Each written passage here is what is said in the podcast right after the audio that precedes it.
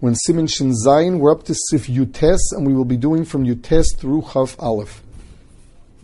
Sif Yutes.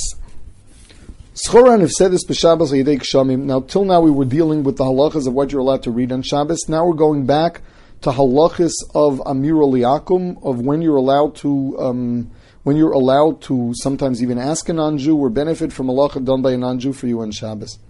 So Schoran have said this b'Shabbos Yedei Kshamim. Someone has merchandise on Shabbos that is being ruined by the rain. O Dover Acher, or there's something else, the sun's beating down on it, it's getting ruined. O osi bitka demaya. You have a wave of water coming on it. Nachalo agam mayim. You have a river going through it. Know, there's a there's a, a whole wave of water that comes on it. Umasid mamono, and he's it's ruining his his possessions. Oh, shenisroa chavis yayin v'holach liibud. A barrel of wine started opening it up, and the water the wine is leaking out. Mutter likros any Yehudi, you're allowed to call a non-Jew, you don't ask him what to do, you don't tell him what to do, but you're allowed to call him and he'll see what's doing, he'll know what to do. Afal Yehudi and even though you know that the non-Jew will save the money. We're talking about where there's an Isser Da'araisa, if there were an Isser Da'Rabbanon, so Shvus to Shvus, B'makim Tzara Gadol, Have Siddha Mishmur was matter before anyway. We're talking about where what you need him to do is an Issa Daraisa. The reason Chazal were matter it is because they're afraid that if you, they're not going to matter it, you'll do the Issa Daraisa. Meaning, anytime there's a fear of a great loss of money, we say that people get a little, uh, they, they go, go, into panic mode, they'll forget themselves, and they'll be over Daraisa in saving their money. So they prefer that you call a non Jew to do it. V'chein muter loma le'eni Yehudi kol hamatzel eno mafsid. Not only that, even though you're not allowed to ask him outright, but you're allowed to be maramis to him by saying kol hamatzel eno mafsid. You can't tell him if you will be matzel, you won't be mafsid. But you're allowed to let word out that anyone that is mafsid, that is matzil will gain on the deal. The same way that when someone's house is on fire, they allowed that. The Yesh Mishomer shall tiro b'dleika dafka. some say that that was dafka in the case of, uh, of a fire. The Mishnah maskone is that hamekel lo hifsid. You're allowed to rely on this. Sivchaf. Yisrael sha'am aleini yudi lasas lo malacha b'shabes muter lo lehenes lo le'erev b'chdei sheyasu. There's never a case where Meleches Akum is really going to be Usr forever. That's what the Mechaber sounds like what he's saying.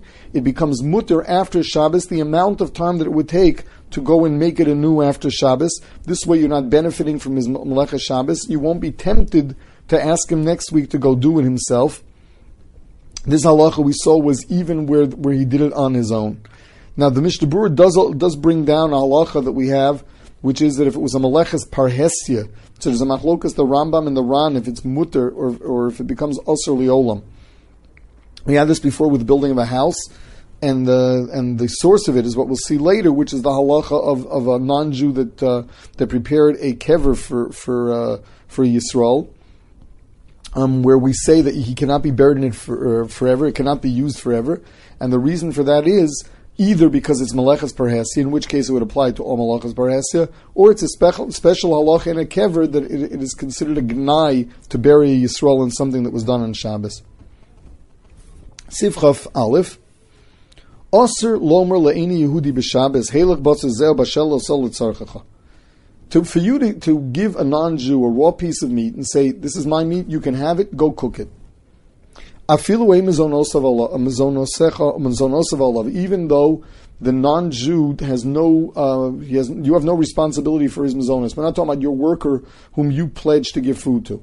You have absolutely no responsibility to this man whatsoever you're asking him to go and cook this piece of meat for himself and eat it. Since it's your piece of meat, it's usr. Says the Ramah, malach latzmo. You can tell him, take your own piece of meat and go cook it on Shabbos.